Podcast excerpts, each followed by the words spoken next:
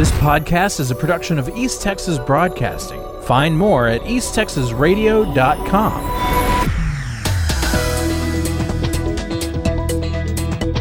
The Texas House has voted to eliminate school vouchers from the Chamber's massive education funding bill. Three Republicans representing East Texas voted in favor of the amendment. Travis Clardy of Nacogdoches, Jay Dean of Longview, and Gary VanDeaver of New Boston. 18 other Republicans, most of whom represent rural districts, joined all Democrats in support.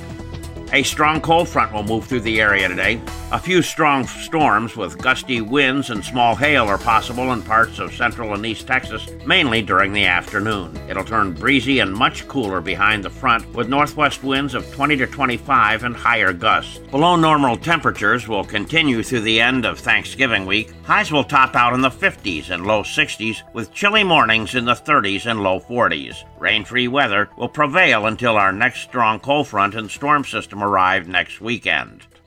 Donald Trump picked up the endorsement Sunday of Governor Greg Abbott during a visit to a U.S. Mexico border town. Trump promised that his hardline immigration policies would make Governor Abbott's job much easier. Trump and Abbott appeared together at an airport hangar in Edinburg.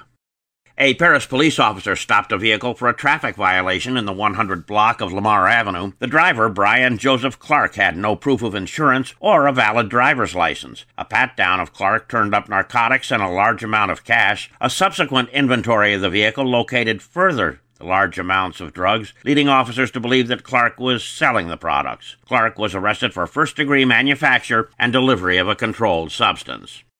Durant police are investigating after a 53 year old man was run over by a train around 1 p.m. on Saturday afternoon. The incident happened between Radio Road and US 70. Investigators said the train track attempted an emergency shutoff after discovering the man on the track, but it was too late to bring the train to a stop.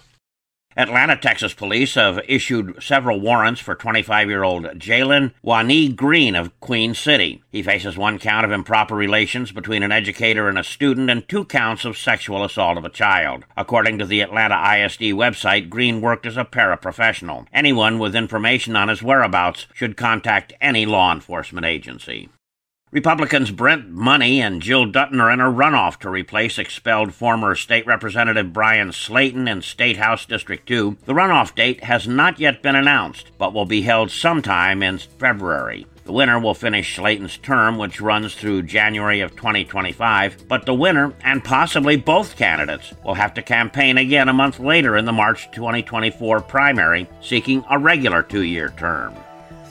According to a new survey by LendingTree, 31% of Generation Z customers aren't scanning and paying for all their items when using self checkout registers. Generation Z is a name given to people born between the mid to late 90s through 2010. 44% of those who shoplifted plan to continue their actions. Walmart has already started removing self checkout registers from some of their stores, and Costco plans on stationing extra employees to monitor the self checkout line. Dave Kirkpatrick, Headline News.